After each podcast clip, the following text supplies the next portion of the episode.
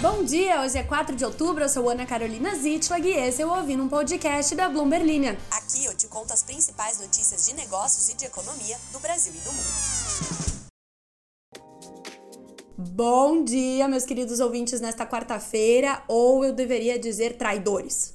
Vocês são um bando de traidores. Bastou ficarem duas semanas sem ouvir o som da minha voz e já estão pedindo por um golpe de estado da tia Isa. Isabela vai voltar, gente. Ela só não está no mesmo estado físico de fronteira que eu. E fica um pouco difícil a gente gravar à distância porque a qualidade do áudio vai não dá certo.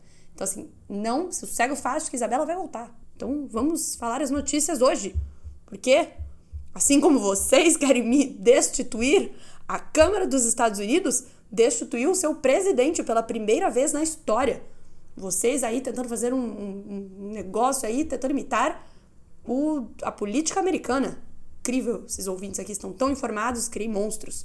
Estão tão informados das coisas que agora querem ficar imitando.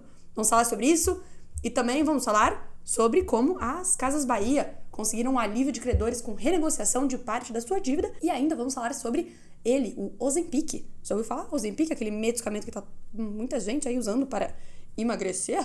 O Barclays, que é um banco inglês, está recomendando cautela ao investir em empresas como McDonald's e PepsiCo e outras de fast food por conta da suposta revolução aí que esse medicamento trouxe ao mercado.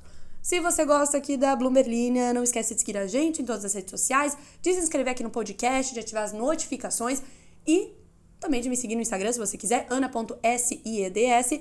É, vamos às notícias.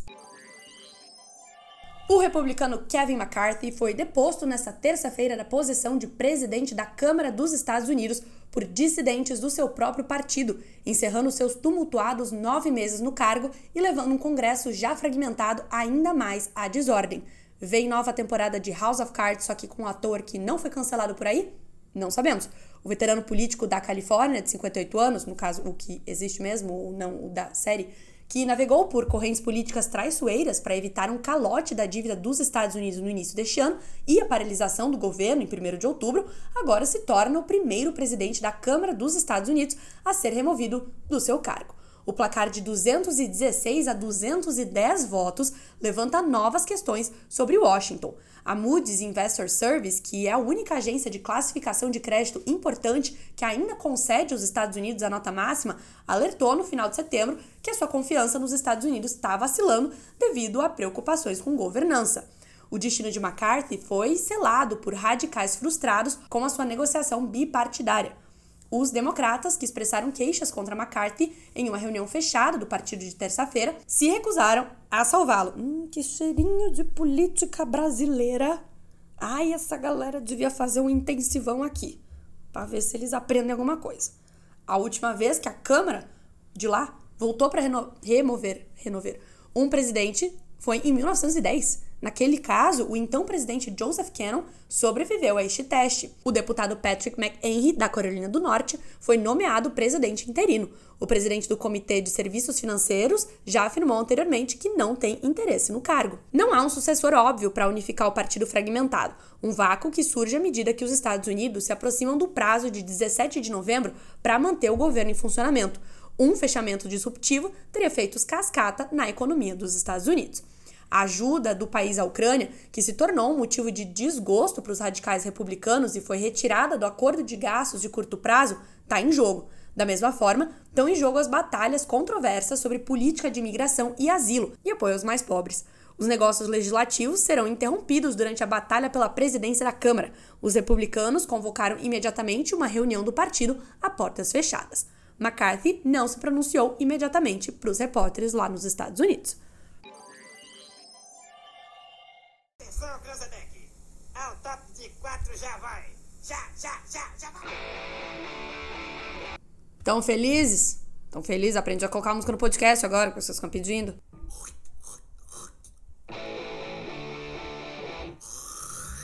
Por que essa musiquita? Porque agora vamos falar de quanta gente, quanta alegria, minha felicidade é comprar um crediário na Casas Bahia. O grupo conseguiu nesta terça-feira um alívio no curto prazo de credores em uma renegociação de dívida.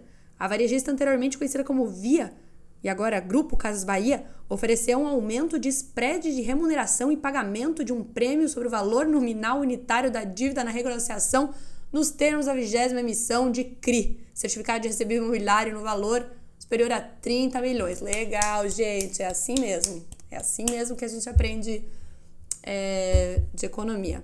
É como se tu pegasse dinheiro emprestado com a tua mamãe e aí chegou a hora de pagar, né? Vocês combinaram, me paga na, na segunda-feira. Aí tu chega na segunda-feira e fala, ixi, mami, não vai tá dando. Não vai tá dando porque eu tenho umas outras 400 e 400 milhões de coisa para pagar, incluindo funcionário. Aí, então vamos fazer o seguinte, mas peraí, eu vou te pagar. Uma hora eu vou te pagar, mas eu vou te pagar daqui a dois anos, pode ser? E aí, quando eu te pagar daqui a dois anos, além do dinheiro que eu tô te devendo agora, aí eu vou pagar juros e eu ainda vou te dar uma bala. Pode ser? Beleza. Foi isso que a Casas Bahia fez com os credores. Isso quer dizer que a companhia vai ter maiores despesas financeiras, mas ganha tempo para encaminhar o seu plano de reestruturação em um contexto de menor apetite do consumidor por bens duráveis devido aos juros elevados. Em um relatório publicado na segunda-feira, a corretora Genial descreveu o sentimento de parte do mercado de análise de empresas de varejo com o seguinte título: abre aspas. 3 de outubro pode ser letal. Fecha aspas. E a avaliação de que seria um, abre aspas de novo, um importante teste cardíaco, fecha aspas, diante da série de reestruturações do grupo. Adorei o drama, genial, nota mil. Eles citam aí a troca de CEO há seis meses do grupo Casas Bahia, quando Renato Franklin, que é CEO da Movida, substituiu o Roberto Fulcherberger. No fim da manhã de terça-feira, a companhia confirmou, em fato relevante, a renegociação do pagamento da emissão dos CRIs, ou seja, a renegociação do dinheirinho para o cinema com mamãe. O maior custo financeiro assumido na renegociação pode dificultar a execução da estratégia de curto prazo da varejista, segundo os analistas Iago Souza, Vinícius Esteves e Nina Mirazon, que assinaram o relatório da Genial sobre os cenários possíveis para a saúde financeira do grupo. Caso o pedido de antecipação do CRI, essa dívida aí, fosse aprovado pelos credores, ou seja, se o grupo tivesse que pagar essa dívida agora, que seria o pior cenário apontado por analistas, isso poderia acionar uma cláusula de antecipação de outras dívidas, o que totalizaria um montante estimado em quase 3,2 bilhões de reais que poderiam ser antecipados para um pagamento agora. Analistas não trabalham com a premissa de que a varejista abra novas lojas até 2025 e esperam o fechamento de 100 unidades ao longo dos próximos 12 meses. A corretora sustentou a recomendação para manter a ação das Casas Bahia, que acumulava até ontem uma desvalorização de 74% em 2023.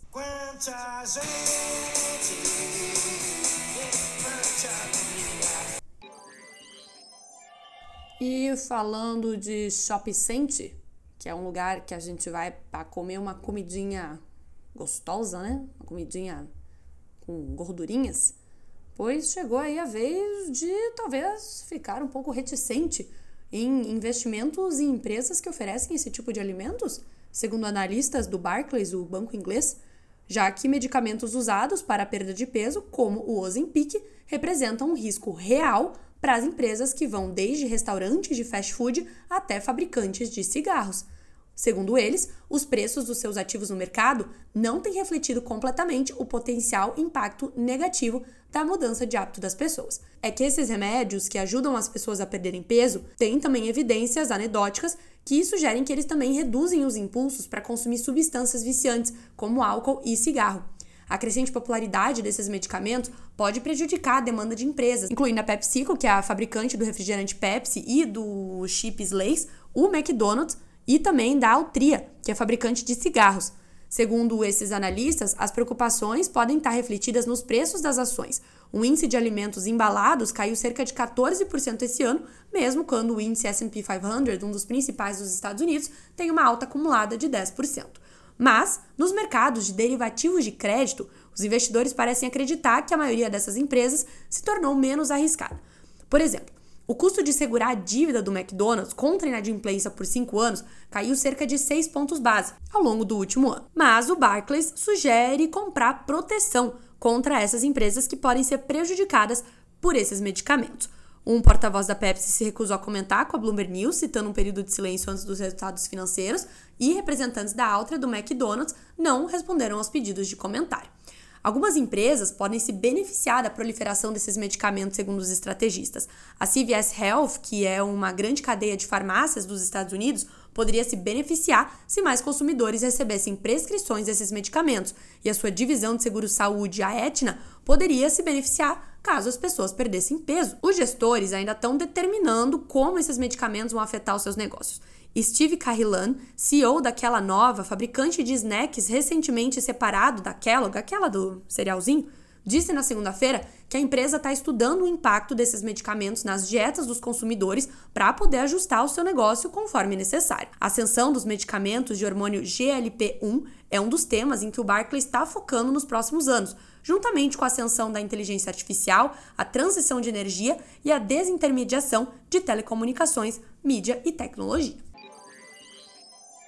Eu espero que você, assim como eu, fique com um shopping center na cabeça pelo resto do seu dia, para você lembrar de mim pelo resto do seu dia e que você também tenha ficado com uma leve vontadezinha de ir ao shopping center. Como vocês, tal qual Chico, se tu me quiseres, não me querem mais, só tinham seis comentários hoje na plataforma. Então eu vou ler todos. E metade deles é pedindo pra Isabela voltar. Gente, o Cadu diz: se a tia Isa estivesse participando deste episódio, creio que ela teria colocado a música Piuí Abacaxi do Trem da Alegria na sonoplastia.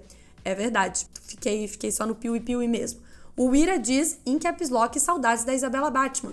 O Charlie diz muito bom, feliz pelo retorno da Carol e triste pela ausência da Isabela, já arrumando as malas para morar na Espanha porque o frio canadense ninguém merece. Concordo com você, detesto o frio. A Ana Carla diz que, Ana, será que aquele refri de Santa Catarina, Max William, tem esse nome por conta que, do nome do dono? Eu não conheço esse refrigerante, Ana Carla. Hum, Max William. Eu só conheço o Maracujá Joinville. Uma cachaçinha produzida na minha cidade. Gabriel Andrade diz: vai aprender a falar baianês, aprender a falar lá ele. Toda hora vai ser lá ele. Eu já tenho falado, mas ainda não acho que é meu lugar de fala. Eu ainda não acho que eu tenha a fluência necessária. Preciso de um, de um batismo no lá ele para eu poder me soltar, entendeu? E aí o Leandro ele pede para eu falar sobre a recuperação judicial da Gocil, já que ele nunca me pediu nada. Te falo agora.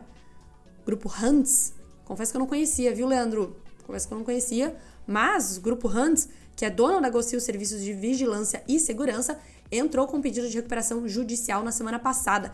Este grupo é formado por 12 empresas dos setores de serviços gerais, segurança, imobiliário e agronegócio e tem uma dívida de 1,76 bilhão de reais, a maior parte com instituições bancárias mais uma empresa brasileira entrando em recuperação judicial este ano. E vou puxar uma informação aqui para vocês agora.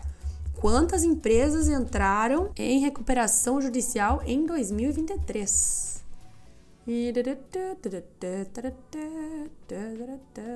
Segundo dados do Serasa Experian, o primeiro semestre de 2023 registrou 593 pedidos de recuperação judicial um crescimento de 52% em comparação com o mesmo período de 2022. Isso pode ser explicado em parte pelo atual patamar dos juros no país que acabam dificultando a renegociação de dívidas, segundo analistas. Então, minha gente, é isso, viu? É isso. Eu. Acabou. Acabou. Boa quarta-feira. Grande beijo. Até amanhã.